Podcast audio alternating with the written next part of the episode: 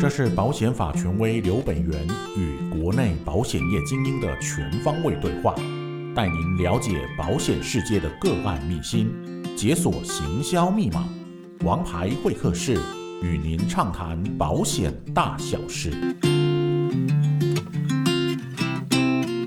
大家好，我是刘北元，很高兴今天又跟大家在空中相遇。这个月大家还好吗？又到了王牌会客室跟大家见面的时间了。我们这次的节目邀请到的来宾是一位非常年轻而优秀的保险从业人员。呃，他年纪轻轻就担任保经公司营业部的负责人啊，现在是在永续保监服务。他在进入保险业之前，他曾经有一段呃，他自己称哦，就是五年的灰色人生。怎么说呢？呃，高中读了。五所，OK，好，不是读了五年哦，哈，是光换学校就换了五所学校。二十四岁才从高中毕业，二十四岁我们可能很多人如果顺利的话都研究所毕业了哈。好，他二十四岁才高中毕业，但如今他三十出头岁就成为三个营业单位的负责人。我们今天呢会来邀请他聊聊这中间发生了什么事。呃，什么样的契机让他走进了保险业？呃，他在保险业的工作上又做了哪一些努力？在行销上采取了什么样的策略？啊、到最后他的团队啊、可以大量的成长。好，相信这一集对于想要积极成长的年轻业务员应该能有相当的启发。一翰，我们欢迎你来。Hello，老师你好。大家好，我是易翰。那很荣幸今天来到老师的王牌会客室，当今天的访谈来宾。那今天我会透过我一些人生的故事，跟大家聊一聊我是如何看待保险以及风险管理的观念，然后带入我一些我在从业过程当中我比较不一样的地方，然后呈现给大家。谢谢易翰。嗯，我们直接就进入主题啊。好，我之前听你说过啊，就是说你小学的时候其实是成绩非常优异的哦，但升上国中之后，却变成了五年的灰色人生，甚至于差一点去监狱里面，啊，一直到二十四岁才高中毕业，三十岁从大学毕业。OK，三十岁很多人都已经结婚生子了，你才从大学毕业，这段故事。可以跟我们分享一下吗？那后来什么契机让你决定人生要重新再来，改头换面？好，那其实从这边开始，我就跟聊大家聊聊我的人生的一些历练跟过程。其实我国小是一个非常爱读书的一个小孩子，那毕业的时候也是自由生毕业。那可能因为环境的关系，在国中的时候。被人家霸凌，被同学霸凌，那就是那种被霸凌过后，想要寻求外界的力量，再加上一个不对的环境，那从此我整个人就走了样，变了一个人。那我常在演讲的时候，常在笑，自嘲自己叫被偷走的那五年。原因很简单，常常我在跟人家聊，在跟年轻人聊的时候，请问你高中读了几间？一间、两间、三间、四间、五间？我到现在演讲为止，我没有遇过一个跟我一样高中读了五间的人。那二十四岁才毕业，我人生那几年是非常灰暗的。我常说，那几年我最最最最最对不起的一定是我的父母，因为在我演讲的时候，有一次我邀请我的母亲，她在演讲结束了，我邀请她上台，她跟大家讲，那个时候她只会接到两种电话。一种叫做医院，一种叫做法院。那我就是这样的小孩。那也因为后来人生有些转变，就是在我的十九岁、二十岁的时候，我发生了两件事情。第一件事情就是我的阿公死掉了。呃，我的前成长背景还不错，我们家在桃园算是一个很大的家族。从小我我我认为一件事情就是。我只在乎我拥有什么，我不认为我会去失去什么。可是，在我阿公死掉那一年，我问问我自己，我不是觉得自己不可一世吗？像风一样，想怎样就怎样吗？我怎么，但是我怎么改变不了对我最好的阿公，他要死亡这个结果？这件事对我打击非常大，这是第一个点。那第二个点，那个时候十八十九岁的我，我开始面临到一些法院的传票，或是一些一些让我可能会失去自由的风险发生了。我那个时候才十八十九岁，我认为我只是爱玩而已啊。可是当我收到这些东西了以后，我发现一件事情，我好像不这一次不但要失去了我的亲人，我连我的自由都要失去了。十八岁的时候，老天爷跟我开了一个玩笑，如果那一关我没有过的话，现在的我也没有办法在这边跟大家分享。那也是为什么这几年我认识北元老师了以后，我也想跟在他身边去帮助身边更多的人，原因就是因为我认为。老天爷现在给我一个，给我一个，让我可以回馈社会的机会，我应该要好好把握它。所以我常常在跟年轻人在聊的时候，我二十四岁高中才毕业，三十岁大学才毕业，你人生开始起步有比我慢吗？所以也因为这两件事情，所以让我决定我重新再来，然后改头换面。OK。啊，很感人。呃，人生开始，呃，很容易，但走错路要回头再来，真的很困难。啊，我觉得发生了这两件事，刚刚你谈到了阿公的过世哦，以及失去自由的风险，可能让你觉得也不能再这样下去。但其实要回头，不是像你讲的那么轻松。我知道你一定付出了非常多的努力哦。好，那你说过人生开始之后，从头开始，呃，在大学的时候，呃，曾经接触到一些风险管理的呃知识，之后啊、你就觉得说保险这是一个好东西哦。所以这里呢，呃，我想有两个问题，来请一翰来帮我们分享一下。我想知道你的想法。呃，第一个就是你在财经系哈、为什么会被风险管理跟保险啊、这这两个东西去吸引的这样？啊，就说后来你会觉得保险是个好东西。我想知道，就是说你为什么在大学的时候会有这样一个体悟？好，这是第一个问题。那第二个问题就是说，你怎么去在学生时期就很确定，就是说你就很笃定说你未来要全心全意的投入保险业？这个问题其实我觉得很值得你来分享。原因是因为其实，呃，如果以我来说，我在大学的时候。我念法律系，我就其实我也是很笃定的，我以后要当律师啊。但但其实我毕业之后考上律师资格之后，我在研究所时期，我我其实我并没有那，我忽然间有一段时间没有那么笃定啊。所以我很想了解，就是，哎，你真的这样从头到尾都是这样啊？从从笃定，然后到最后真的投入这个产业，啊，那会让你激发这个想法是因为什么？是某堂课、某个人呢，还是某些事件啊？所以。我们想一翰也能够待会来帮我们分享一下。所以第一个问题，你为什么觉得保险是个好东西？第二个，你为什么会全心全意在学生时期就要投入保险业？来，一翰，麻烦你了，帮我们回答分享一下。好，那谢谢老师。我跟大家聊一聊，其实我在大学这几年我所看到的保险，其实我以前在我成长背景的环境下。我我身边甚至连一个保险业务员的朋友都没有，因为像我们这样的坏孩子，保险业务是我常在笑，我们是被保险业务员唾弃的一组，就是连保险业务员都不想要去经营我们的这一个族群。那我那个时候改头换面了以后，我想法很简单，全台湾所有的金融管理系我都去填，那刚好分发到台南的昆山大学。那在上课途中，我修了一一一一堂课，叫做风险管理。哎，我感触很深哎，我就发现一件事情：损失是一种风险，那保险就是可以去填补损失的东西。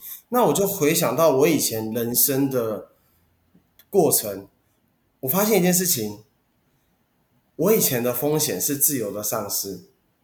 所以，如果以前有对应的东西可以这样给我的话，我认为。我认为这个东西可以让我排除在风险之外，这个东西我会喜欢。所以就发现一件事情：全世界最伟大的发明一定是保险，因为只有保险才可以确定一件事情，在你损失的发生的时候，给你相对应的补偿。所以我认为最好的风险管理就是保险。我当时在大二的时候学到这门这门课的时候，我就发现一件事情：我的朋友都在风险当中，诶，他们不管是各行各业，每天都掺杂着各个风险。可是我在学到保险商品的时候，我却可以帮他们解决好多问题哦。所以我当时就一头栽入保险业务。那第二个问题，刚刚老师问我说，为我有没有认为说保险这个行业是我这一辈子一定要走的一个行业？老实说，其实我一开始读财经系，我只是想要学年轻人，只是想要学投资理财，我并不认为风险管理是非常重要的。我们我当时想要财经系，我追求的是。投报率，可是我后来学到风险管理了以后，我才发现一件事情，除了攻击，防守也很重要。所以我那个时候选择保险业，是因为要选，是因为风险管理。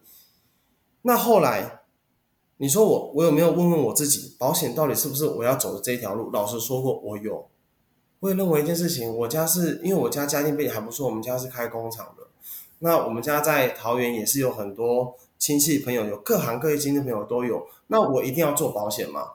再来，如果今天我要做保险，我应该也要回桃园做啊，我怎么会回来台南做？这就是我常常在问我自己的啊，我到底是不是应该要放弃这这一个这一个行业，而回去我的家接受我家的资源，去拥有更好、更多、更好的行业？可是这个事情，这这个我这个想法，当我接触到读书会以后，我不改变了。我觉得以前的我是一个业绩挂帅的一个主管，我认为业绩就是一切，业绩就是王道。那我认为有业绩，可能在自信感上，我就会非常很有自信，因为我觉得业绩代表一切。可是自从我学了专业以后，我就发现一件事情，原来业绩不代表一切。原来我有了专业以后，我可以帮助帮助更多的人。真的学了专业了以后，我发现。以前的我是一个很热心的人，可也许是我可能破坏过这个社会的秩序，所以我很想去弥补这个社会。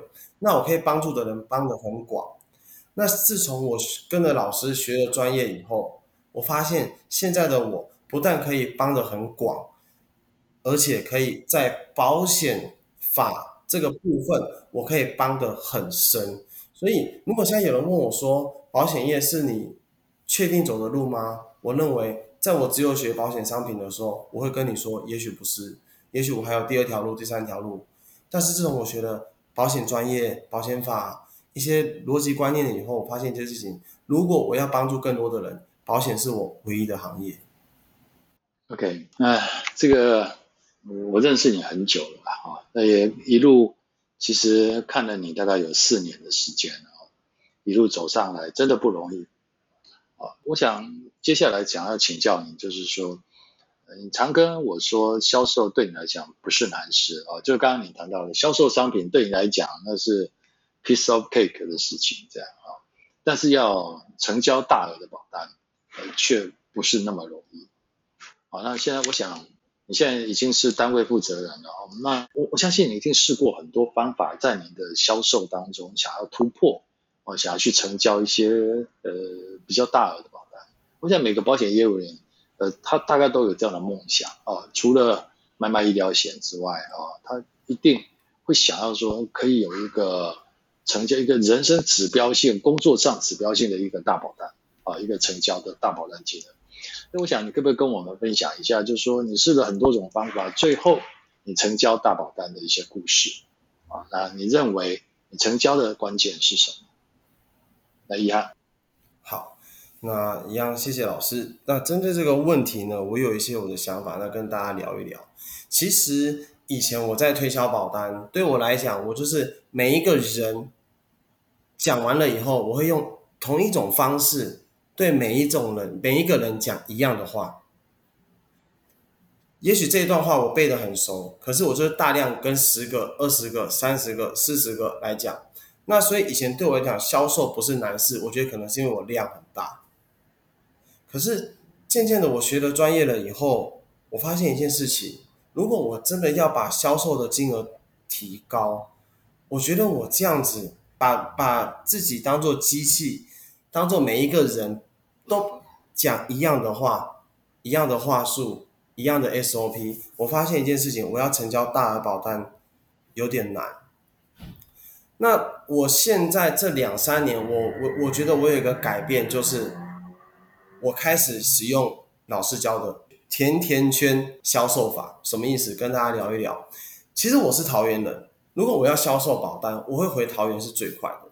可是因为我选择在台南，我在台南是没有亲戚、没有朋友、没有人脉，当时下来的时候是连网友一个都不认识，所以我在销售上一定会有人脉的问题。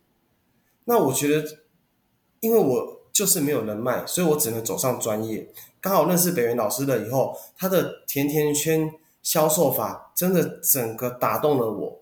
那怎么说呢？就是我会用甜甜圈的一个方式去跟雇主，就是我们所谓老板去讲说，你为什么要帮员工买雇主责任险、雇补责任险？啊，他们两个跟团体保险又差在哪里？那这两个可以带给你的好处，或是这两个的风险在哪里？我去分析给老板听。诶，我发现八成的老板都会发现一件事情：我花一样的钱，我好像买雇主责任险、雇主补偿险，好像对我比较有利哦。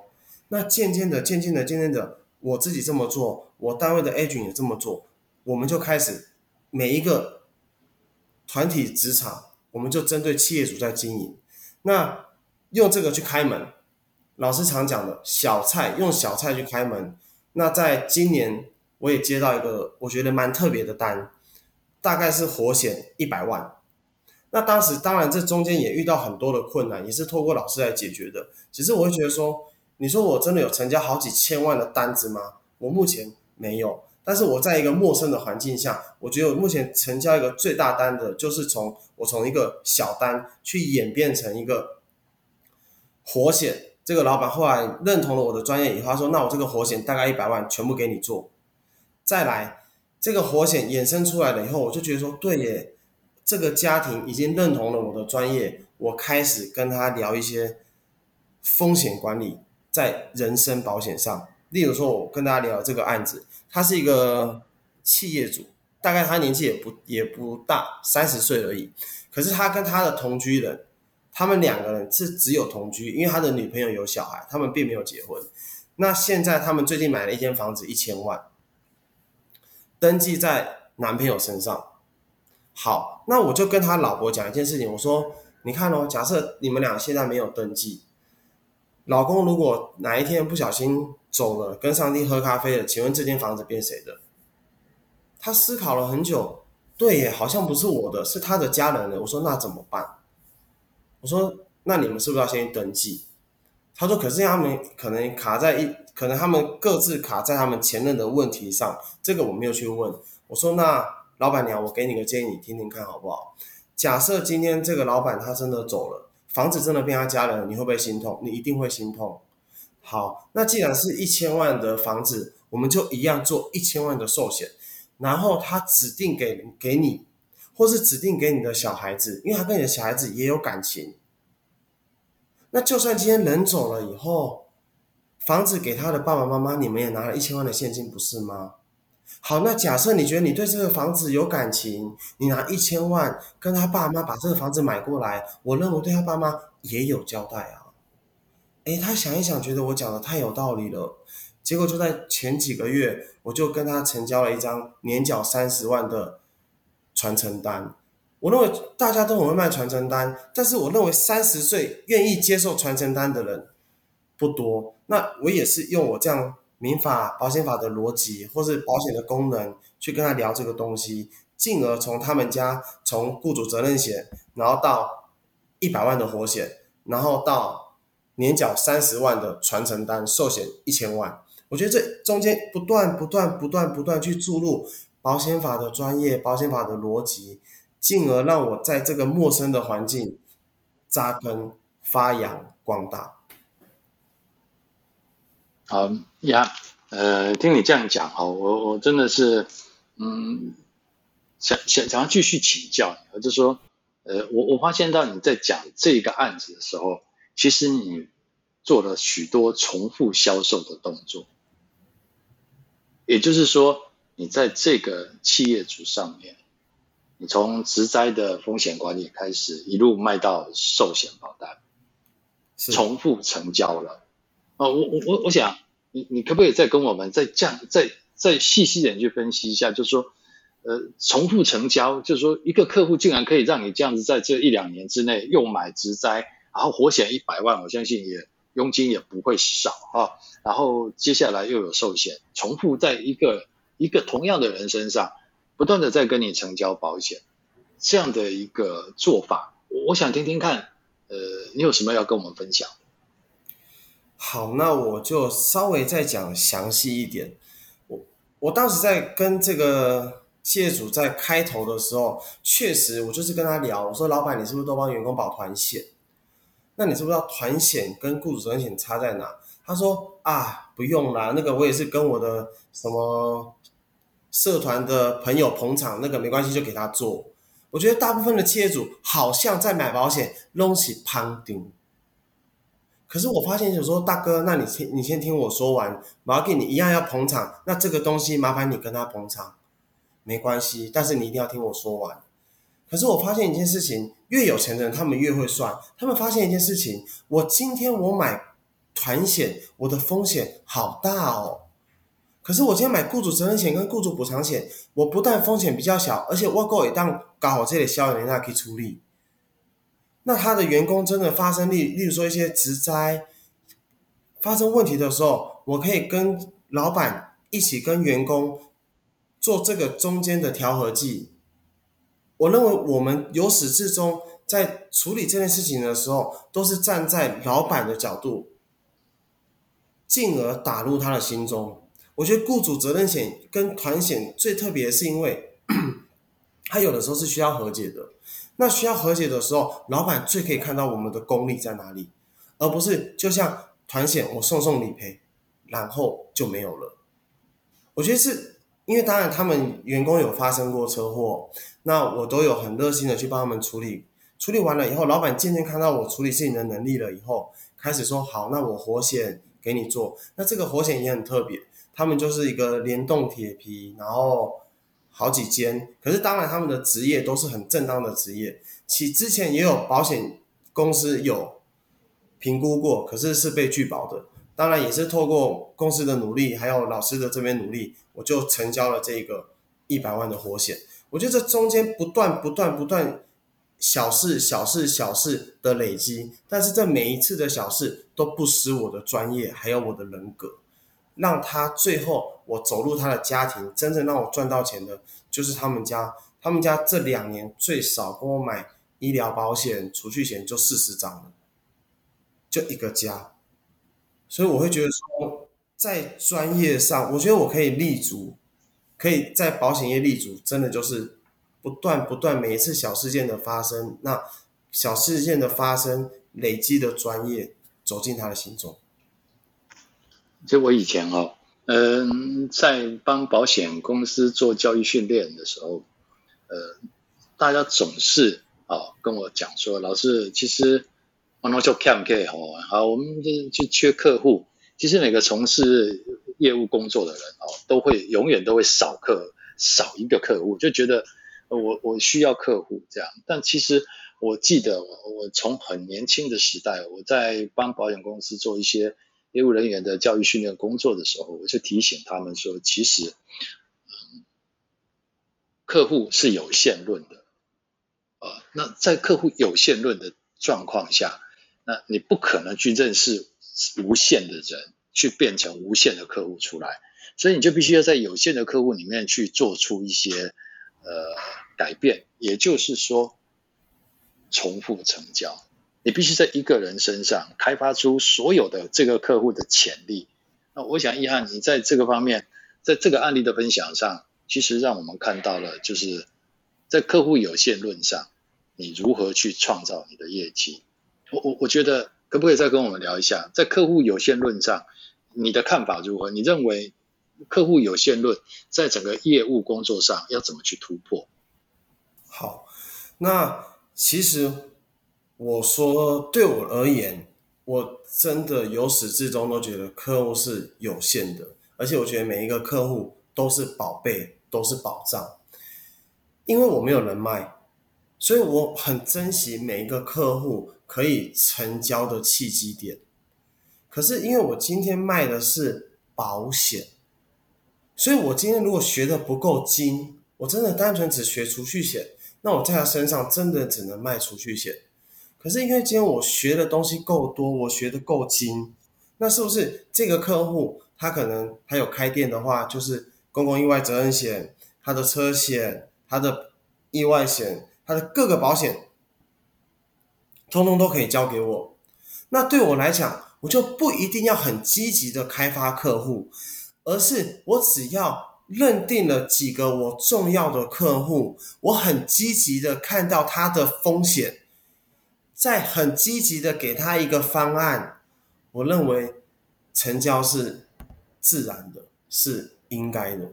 就是以前我可能会把时间放在我很积极的去开发新客户，当然我认为开发新客户很重要。可是我的现在的策略是，我开发一个新的客户了以后，我要打得很深。以前我们讲灭门保单，就是这个整个家都是跟我们收的。可是我觉得太可惜了，为什么？以前我们在人寿保险公司，我们只卖储蓄险。灭门保单的意思就是他们一家五口都跟我买储蓄险。可是现在不是，假设他们一家五口储蓄险都跟我买，那在我的立场，我会认为医疗险他们也可以信任我，车险也可以信任我，意外险也可以信任我，甚至他们有开店，雇主意外责任险，甚至他们家的火险，他们家甚至的手机保险、宠物保险，都可以透过由我邱奕汉。去服务他，我觉得重复销售就是不断的看到客户的风险暴露暴露在外，而我给他相对应的商品，相对应的方案。好，好，我我我想在这个部分哈，易翰今天讲的非常的精彩。重复销售，客户有限论，你怎么样在一个呃有限的客户在有限论上面去开发每一个客户的潜力？奕汉刚刚讲一个重点，你要去看到客户的风险。啊，你要有风险管理的观念，在客户的身上去看到不同的风险，你就可以去提出不同的解方，你就可以在一个客户上面重复的销售。好，那我想奕汉，因为时间关系啊，我只能最后一个问题了啊。呃，你从一个浪荡的青少年哦，变成保险的青年军，啊，也比同年龄的业务都更更提早去达到所谓单位负责人的这样的一个位阶。我想你你觉得？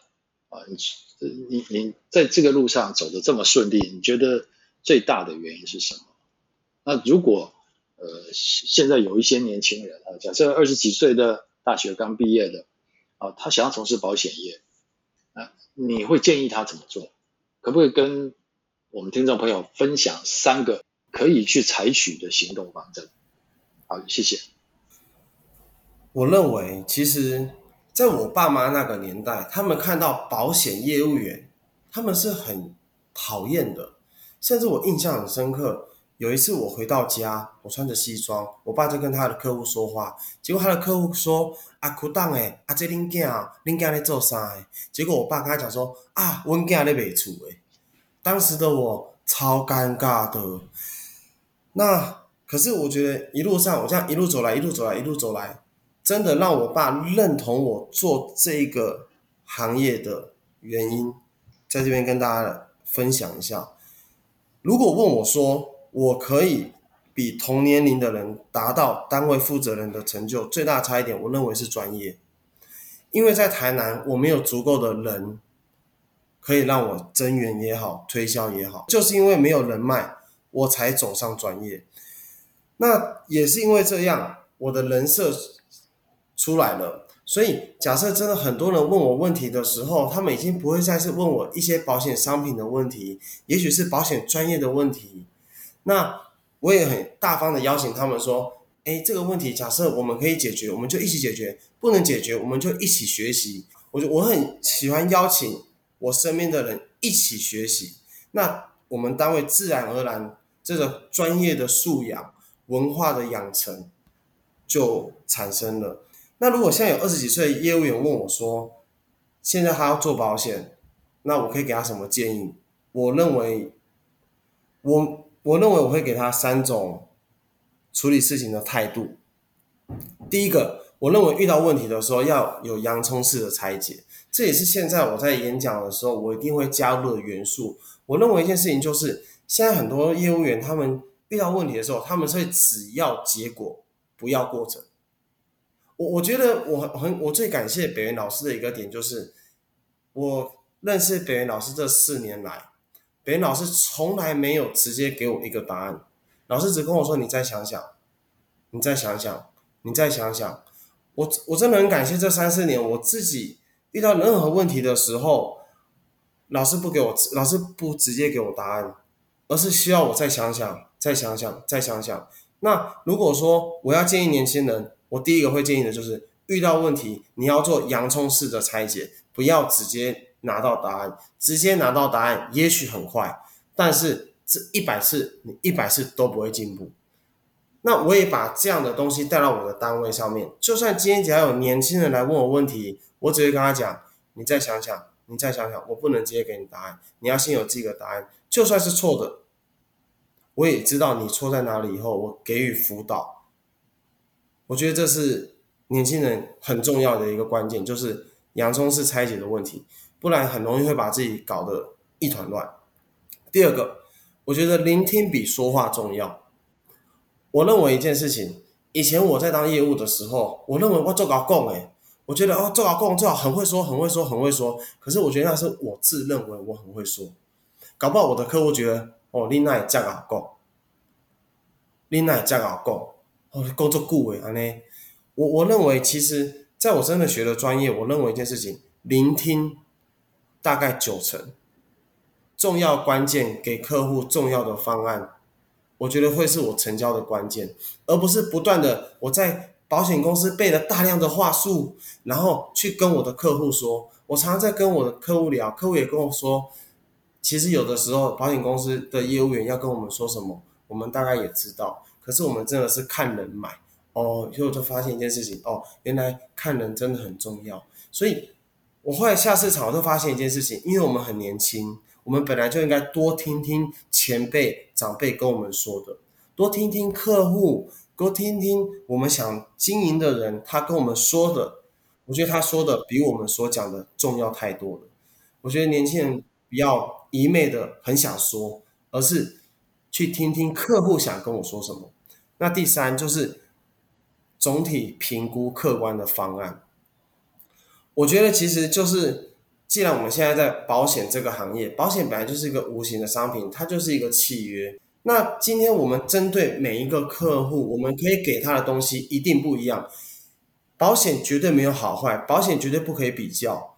例如说，假设这个客户他就是认为说，诶，终身医疗很好啊。那终身医疗，我的经济能力够啊，我我我的单位可以买高一点呐、啊，我经济不是问题啊，那我就不一定要给他定期的保险啊。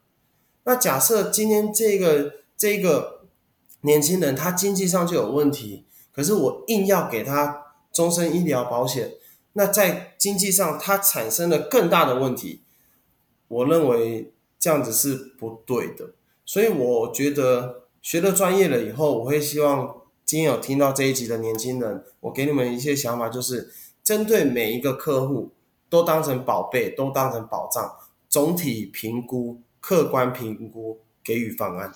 对，以上。啊，今天谢谢遗憾的话，给我们非常多非常多，呃，他的故事啊，呃，他的职场上的努力，还有很多他的观念啊，来跟这个产业界，不管是待多久的。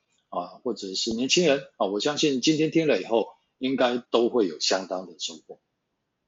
我们非常感谢一翰，那希望呢，下一次我们还能够邀请你来，呃，聊聊其他的议题。啊，我们今天的节目就到此结束。呃，如果你有什么想法的话，或者是下次你想听什么呢，都欢迎跟我们说。好，王牌会客室，让你零距离。一翰，跟我一起跟来宾说再见喽。好，我们下个月再见。再见，拜拜。拜拜。